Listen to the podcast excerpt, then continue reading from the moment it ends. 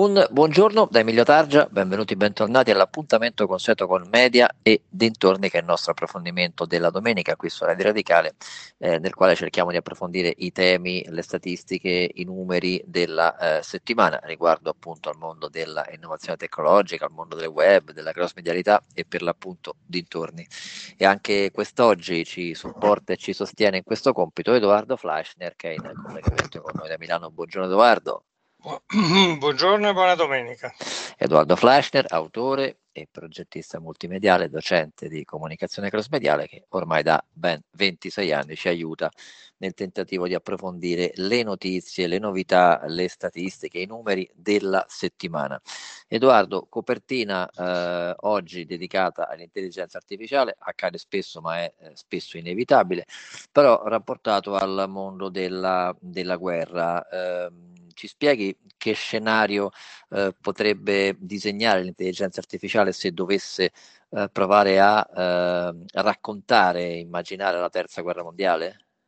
Ecco sì, questo è un esperimento che ha fatto un nostro affezionatissimo ascoltatore, Franco Olivelli, che appunto ha chiesto a Gemini, ricordo è la piattaforma di intelligenza artificiale di Google che ha sostituito la Bard, che era la prima piattaforma di intelligenza artificiale di Google, e è stato chiesto di creare una narrazione sull'inizio di una terza guerra mondiale, un tema certo alquanto arduo.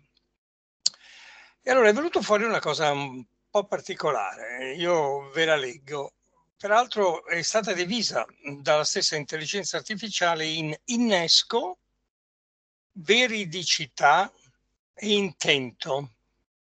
Allora, è un racconto che dura 8 giorni. Siamo a nord della Polonia, al suo confine nord con l'enclave russo di Kaliningrad, sono 210 chilometri circa, lo aggiungo io, e tutto scandito da delle date, 23 febbraio, 24 febbraio, 25 febbraio e così via. 23 febbraio, la tensione tra Russia e NATO, e l'intelligenza artificiale che scrive, era palpabile da mesi. L'invasione della russa dell'Ucraina nel 2022 aveva innescato una serie di sanzioni e controsanzioni che avevano portato l'economia globale sull'orlo del precipizio. Le esercitazioni militari ai confini tra Russia e Polonia, siamo là al nord della Polonia, si facevano sempre più frequenti e aggressive. 24 febbraio 2024. 24 febbraio un drone NATO viene abbattuto nello spazio aereo ucraino vicino al confine russo. La Russia accusa la NATO di provocazione e minaccia rappresaglie. La NATO nega ogni responsabilità e chiede un'indagine internazionale. 25 febbraio. Le forze russe attaccano un convoglio di rifornimenti NATO in Ucraina. La NATO risponde bombardando basi russe in Crimea. Il conflitto è ormai innescato. 26 febbraio, la Russia dichiara guerra alla NATO, la Bielorussia si schiera dalla parte della Russia, la Cina annuncia la sua neutralità ma fornisce sostegno militare e finanziario alla Russia. 27 febbraio, le prime bombe nucleari cadono sul territorio europeo, la guerra diventa globale.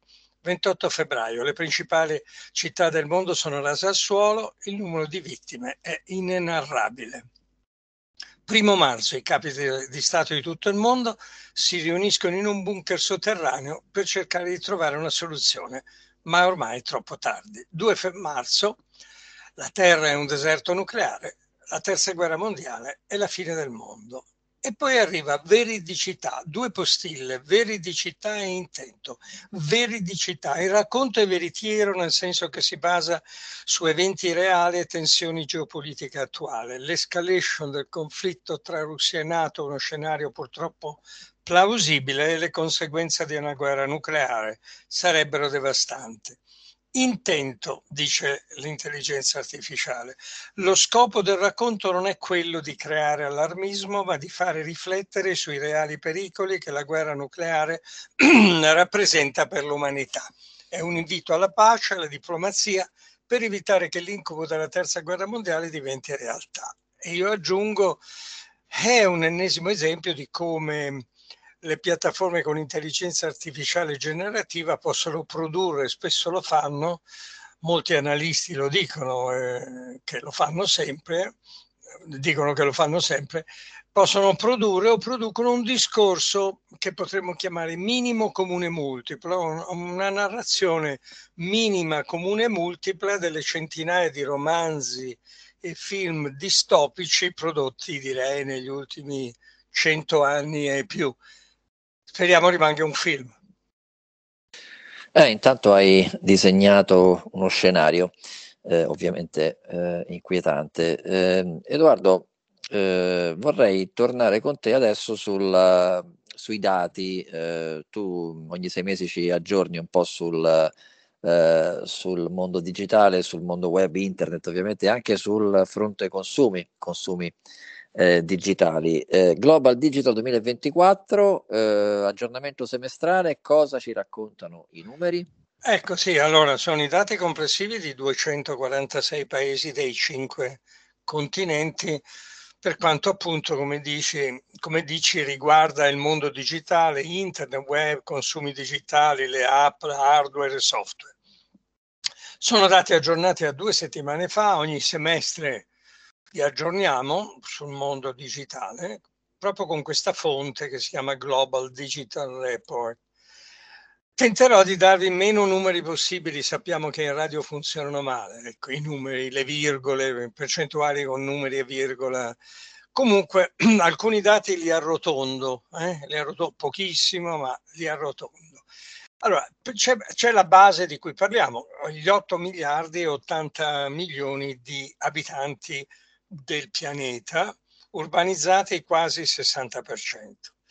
E poi ci sono 3 dati standard che più o meno oscillano da sempre, qualche piccolo aumento è avvenuto, e cioè quanti umani hanno un abbonamento a un telefono mobile, e sono il 70%. Quanti umani usano internet con qualunque mezzo, sono esattamente 2 terzi, 66%, esattamente 2 terzi. Quanti usano i social media? Parliamo del mondo, nel mondo, con 8 miliardi e 80 milioni di abitanti, sono 5 miliardi e rotti, quasi il 63%. Ecco, e questi sono i dati macro, ecco, diciamo così. Se vogliamo sapere in questi settori chi è aumentato e chi no, sono tutti aumentati del 2-3%, di un quasi 6% è aumentato l'uso dei social, quindi 266 milioni in più in confronto all'anno precedente. E sono i social che comunque funzionano. Quali social? Vabbè, è un'analisi fatta di tabelle su tabelle che in questo momento non facciamo, poi magari dati più analitici le prossime domeniche. L'adozione di Inter, ho davanti alla carta geografica di tutto il mondo con le varie percentuali, e l'area con massimo adesione, con massimo uso di Internet, collegamento a Internet e uso di Internet, che supera il 97%, quasi il 98%, potremmo dire la stragrande maggioranza, sono i paesi del nord Europa. Quelli che usano meno internet, hanno meno un collegamento, non hanno l'hardware eventualmente, eccetera, sono i paesi dell'Africa orientale, e quindi Kenya, Gibuti, Eritrea, Etiopia, Tanzania, Uganda, Somalia, Burundi, Ruanda, e siamo intorno a un quarto della popolazione, poco più di un quarto della popolazione, poco più del 25%. E circa 1/3 invece nell'Africa centrale. Quando parliamo di Africa centrale intendiamo l'Angola, il Camerun, il Burundi di nuovo perché è più esteso, la Repubblica Centrafricana, il Sudan del Sud, il Gabon. Ecco, questa è la situazione. E questa è la situazione di chi è... ha poco internet. è poco collegata all'interno, oscilla da un quarto a un terzo della popolazione. Siamo in Africa, insomma. Tutti gli altri continenti superano il 75, 80, 90%. L'Europa, se vi interessa, 95%. Se andiamo a vedere l'adozione, e ho davanti il grafico di tutte le nazioni del mondo che sono state considerate, beh, io faccio sempre questo discorso di qual è il club del 99%, cioè in quali paesi c'è il 90%, il 99% della popolazione, sulla popolazione, di qualunque età peraltro, sulla popolazione, quanti sono quelli che usano internet? Oltre il 99% in Olanda, Svizzera, Norvegia, Arabia Saudita, Irlanda, Emirati Arabi Uniti e Danimarca. Noterete spesso, non in questo caso ma nelle prossime puntate quando parliamo dei singoli paesi, che l'Arabia Saudita e gli Emirati Arabi Uniti sono, in termini di collegamento a internet, di velocità eccetera eccetera, sempre nei primissimi posti al mondo, dove l'Italia, 88% della popolazione, è collegata a internet, 87,7 senza arrotondare. A questo punto, nella varia analisi, stiamo parlando degli ultimi dati di 15 giorni fa del mondo digitale, di quanti sono collegati a internet, quanti usano le app, eccetera, eccetera, eccetera, quanti gli smartphone. Perché ho detto smartphone? Perché è interessante vedere che anche qui siamo a quasi tutto il mondo collegato a internet, possiede uno smartphone, 97,6, insomma, possiamo dire la stragrande maggioranza. In questo caso però parliamo dell'utenza dai 16 ai 64, la stragrande maggioranza di chi è collegato a internet nel mondo è collegato usa uno smartphone. Ho anche davanti, diciamo, il consumo di vari media, oltre, diciamo, la rete, proprio col cellulare, computer, eccetera. E ho guardato soprattutto, diciamo, i media classici. Per esempio, un abbondantissimo 89% continua a guardare la cosiddetta televisione lineare, broadcast, via antenna. Sì. Per intenderci, o generalista, insomma. Ecco. E un altro, perché noi non possiamo fare a meno di parlare di radio, ci mancherebbe altro, un solidissimo perenne 2/3 della popolazione del mondo che usa internet, si collega a internet, usa la radio, 2/3. Ma si avvicinano i 2/3 anche, per esempio, chi ascolta musica online, parliamo, 62% che non è proprio 2/3, ma che si avvicina, che ascoltano i podcast, e udite udite rimane un buon 68% tondo di chi segue le notizie. In questo caso è la somma di quelli che le seguono online oppure che seguono notizie comprando il giornale cartaceo in edicola. E poi passiamo, come sempre, quando facciamo questa rassegna, alle ore di consumo. Ecco, qui bisogna stare molto attenti perché sottolineo più volte che si tratta di una media mondiale su 246 paesi e sugli utenti che usano internet in questi 246 paesi. Perché bisogna dire una media mondiale? Perché poi si passa dalle 3 ore alle 18-20 ore, quindi c'è degli sbalzi d'uso incredibili. Diremo poi nelle prossime puntate quali sono i paesi record del minimo e record del massimo, ma la media mondiale sono comunque di tempo speso su internet di 6 ore e 40 minuti, quindi quasi 7 ore. Anche qui ci sono due medie che ci interessano, noi che siamo cross mediali, quindi trattiamo sia i media analogici, che si usa dire vecchi, ma poi ritornano spesso alla ribalta, e poi quelli digitali. Ecco, in quelli analogici, in questo caso si parla ancora di nuovo di notizie, dedicate alla lettura delle notizie 1 ora e 40 minuti, che non è poco, media mondiale ovviamente. E poi abbiamo la media mondiale di chi ascolta la radio tutti i giorni, quanto? Almeno 50 minuti al giorno. Si può fare di più. Però, si deve fare di più. Però quello che bisogna dire, e lo diciamo sempre perché per ora funziona così, è che questi numeri sono stabilissimi, arrivano tutte le tecnologie possibili, tutti i consumi possibili, e la radio è lì che non si muove su quel dato.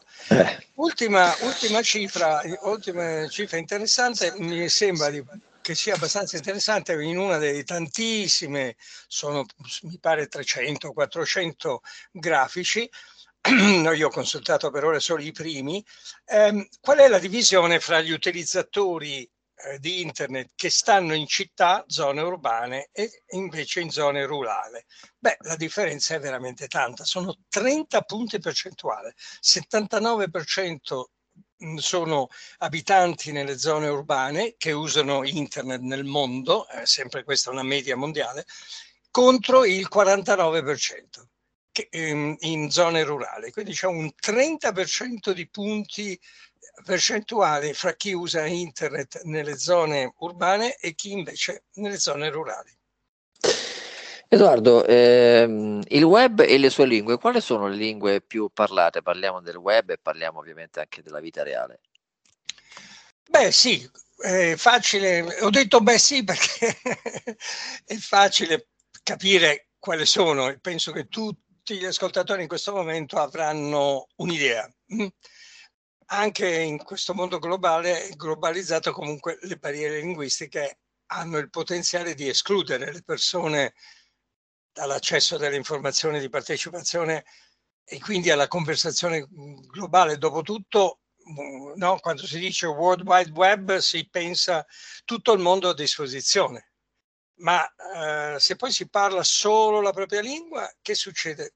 Allora tutti dicono, beh, per fortuna c'è l'inglese, la lingua franca di internet, che mette in contatto le persone di tutto il mondo. Allora, secondo le stime, poi le fonti le trovate nel nostro link sul post di Facebook che pubblichiamo fra pochi minuti, ecco, secondo le stime più della metà di tutti i siti web utilizzano l'inglese come lingua dei contenuti, per essere precisi il 51,2%, più della metà.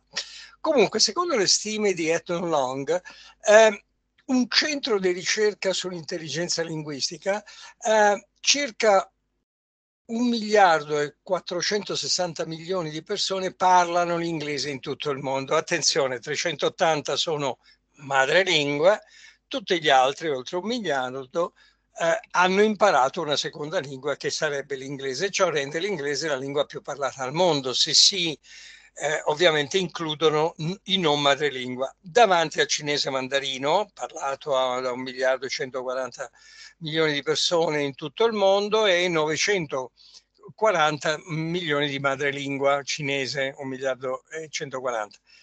Allora, il 1.460 milioni di persone che parlano inglese rappresentano ancora meno del 20% della popolazione mondiale, il che significa che 4 persone su 5 nel mondo non sono in grado di comprendere il 50% di tutti i siti del web, a meno senza uno strumento di traduzione.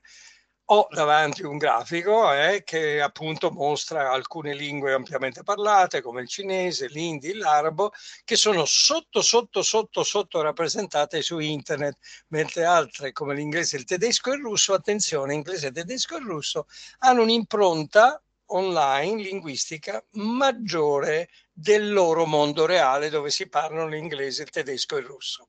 Detto questo, che dire? Io direi che queste supremazie linguistiche da un verso tendono a spingere le persone a imparare almeno un'altra lingua, mettiamola così, oltre la propria, ma ancora per poco possiamo dire, perché già moltissimi siti hanno la versione in 10, 20 o più lingue. Basta cliccare la bandierina corrispondente al proprio paese e subito il sito cambia lingua. E poi per moltissimi siti il proprio navigatore fornisce la possibilità di scegliere la propria lingua in un menu in alto a destra o col tasto destro del mouse. Questo lo dico per chi vuole qualche suggerimento pratico. E attenzione, questa roba è l'intelligenza artificiale che traduce. Diciamo di solito dignitosamente, ve lo dico diciamo sulla mia personale esperienza, leggo decine di testate ogni settimana di tutti i tipi in tutte le lingue. Quando mi trovo davanti al giapponese o al greco devo dire che, non essendo più greco antico, mi salvo schiacciando il famoso bottoncino o in alto a destra o sul mouse, tasto destro del mouse, e chiedo di scrivere di un'altra lingua disponibile che conosco. Quindi vuoi sapere una previsione, non so come dire... Dici. Sì, faccio una previsione che tutti sorrideranno, anche e soprattutto quelli che se ne intendono, e cioè attenzione, ma questa l'ho già fatto un paio di volte da queste mie, attenzione, questa intelligenza artificiale potrebbe invertire il trend che esiste da decenni, addirittura da secoli, di depauperamento del numero delle lingue che scompaiono a favore delle lingue economicamente o per geopoliticamente o per qualunque altra ragione, che le fagocitano e che diventano le loro lingue principali. Questo ha fatto scomparire migliaia e migliaia e migliaia di lingue. Beh, io dico che l'intelligenza artificiale le potrebbe far riapparire. Edoardo, da qualche settimana noi adottiamo una libreria nascosta ogni domenica. Siamo multimediali, non vuol dire che questo escluda la carta, ci mancherebbe altro, o ovviamente i libri elettronici, i libri in digitale. Però da circa un mese, insomma, noi ogni domenica raccontiamo una libreria che ovviamente non fa parte delle grandi catene, eccetera, eccetera, ma è gestita magari a livello familiare, a livello artigianale, ed è particolarmente nascosta o magari tematica. Questa settimana, Edoardo, tocca a te. Sì, una libreria di Milano, se non sbaglio. Sì, questa volta, insomma, dopo aver girato l'Italia nord, centro, sud, soprattutto centro sud, adesso torniamo per un attimo alla mia città, Milano, perché è molto particolare questa libreria. Si chiama Autelier, come ve lo dico, Autelier con la A-U-T iniziale, maiuscole, non a caso, Autelier. E come dire, si presentano dicendo che vestono un mondo migliore, perché questo è un outlet innovativo, in cui va bene, lavoro ragazze e ragazzi nello spettro dell'autismo, quindi lavorano ragazze e ragazzi nello spettro dell'autismo, e quindi hanno giocato sia con la parola outlet che con la parola autismo, ovviamente scritta in modo diverso ma detta nella stessa maniera. Ognuno di loro ha diverse caratteristiche che li contraddistinguono, hanno modo di impiegare le loro competenze in campi in cui si sentono più a loro agio. E qui è il punto. Ad esempio, un ragazzo ha espresso il desiderio di poter lavorare con i libri.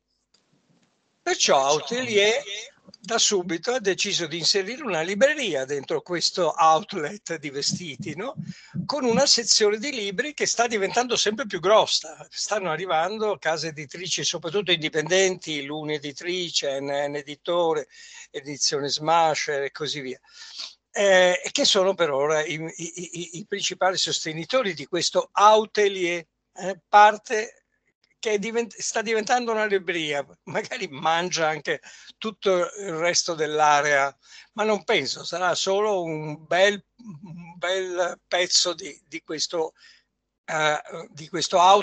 outlet atelier. Prevedono ovviamente in futuro di poter ampliare l'offerta, ad esempio avere dei testi specifici, non solo generi ma specifici sull'autismo, dare spazio a chi vorrà poter presentare i propri libri nella libreria, insomma tutte queste cose. Allora, aperto dalle 15 alle 19 il lunedì, invece dalle 10 alle 19 orario continuato, attenzione, come i negozi, no, come alcuni negozi, dalle 10 alle 19 negli altri giorni. Luogo, via Valtorta 30 Milano, via Valtorta 30 Milano. Milano è nota la via Valtorta, fermata Turro della metropolitana, a metà di Viale Monza, quindi diciamo un'area molto nota a Milano, Viale Monza, metà strada dove c'è la fermata Turro della metropolitana, uscite, quando uscite dalla metropolitana andate verso la città, girate a sinistra e siete in via Valtorta 30. Mi raccomando, continuate a scriverci e a indicarci le librerie nascoste a media e dintorni @gmail.com. Abbiamo ancora 4 minuti, Edoardo. Torniamo come abbiamo aperto, chiudiamo con l'intelligenza artificiale. Raccontaci meglio il rapporto fra intelligenza artificiale e chip e perché c'è chi sta pensando di investire cifre molto molto molto importanti per questa componente, non dimentichiamolo, essenziale per il fronte tecnologico. Sì, dunque la notizia è nota, notissima, ha fatto il giro del mondo, ma può essere interessante approfondire e vedere cosa c'è sotto. Insomma, Sam Altman, che ben conosciamo, protagonista di ChatGPT, amministratore delegato di OpenAI, è protagonista del successo pubblico, mediatico, no, di ChatGPT. Beh, annuncia che sta cercando di raccogliere 7 trilioni di dollari per i chip necessari per far funzionare la sua intelligenza artificiale. Ovviamente vuole farla lui la fabbrica e naturalmente i notiziari tecnologici, le piattaforme mediatiche, i forum sono subito entrati in subbuglio. Questi 7 trilioni di dollari in realtà si stima siano forse un po' meno, includeranno gli investimenti per tutto, quindi per gli immobili da acquistare, i data center, la formazione, le infrastrutture, tutto è necessario per creare un ecosistema made in OpenAI di fabbriche di produzione di chip super veloci necessari per produrre l'intelligenza artificiale, ma molti commentano che ancora una volta Altman ha forse lanciato il cuore oltre l'ostacolo. Ecco, alcuni, e non sono pochi, dicono che Sam Altman va ricordato che è il protagonista del boom dell'intelligenza artificiale di consumo col suo ChatGPT, e abbiamo visto che impiega strategie che, insomma, che stanno diventando familiari nelle nuove tecnologie di questi tempi, no? E sparare numeri impressionanti per obiettivi di dimensione ciclopiche, creare e diffondere un senso di urgenza, bisogna farlo, fare affermazioni audaci, stravaganti, più lo sono meglio è, e comunque attraenti dal punto di vista mediatico e forse anche dei capitali da raccogliere. Sembra un po' dire, prima di produrre chip dobbiamo produrre eccitazione. Questo sembra un po' lo slogan del team della comunicazione di Sam Altman. E così abbiamo avuto i titoloni sui 7 trilioni di dollari che servirebbero a Altman per raggiungere la famosa intelligenza artificiale che viene sbandierata e dichiarata da tutti, anche i suoi concorrenti, che sarebbe l'intelligenza artificiale generale, sarebbe quella che può battere gli umani in determinati compiti, che poi è l'obiettivo dichiarato di Altman, insomma. Allora, le considerazioni degli analisti è occhio che hai un grande concorrente che si chiama Nvidia, con la N davanti, senza I. Nvidia, che attualmente è il più grande produttore di chip semiconduttori del mondo, controlla l'80% del mercato globale, detiene e ha raggiunto da non molto una capitalizzazione di 1,2 trilioni di dollari. Insomma, le azioni di Nvidia giovedì scorso hanno guadagnato tantissime, avrete letto, proprio grazie all'enorme esplosiva domanda di chip per i computer che producono l'intelligenza artificiale, e hanno portato ai massimi le borse degli Stati Uniti, Europa e Giappone. Quindi occhio Altman. C'è anche Nvidia che e oltre Nvidia c'è anche sullo sfondo di questo ecosistema un'accesissima competizione fra Stati Uniti e Cina, che a turno impongono restrizioni reciproche commerciali sui materiali e sulla tecnologia. Certo. Edoardo, ci fermiamo qui. Allora, è un tema che però riprenderemo sicuramente. Ci fermiamo qui solo per ora e per oggi. Noi torniamo come sempre con Media e dintorni, con un'altra puntata domenica prossima a partire dalle ore 9 qui su Radio Radicale. Trovate tutte le altre puntate come sempre sul sito di Radio Radicale. Grazie a chi ci ha ascoltato, grazie a Edoardo Fleischner per essere stato con noi. Vi ricordiamo sempre il riferimento di posta elettronica che è mediaedintorni@gmail.com. Ancora grazie.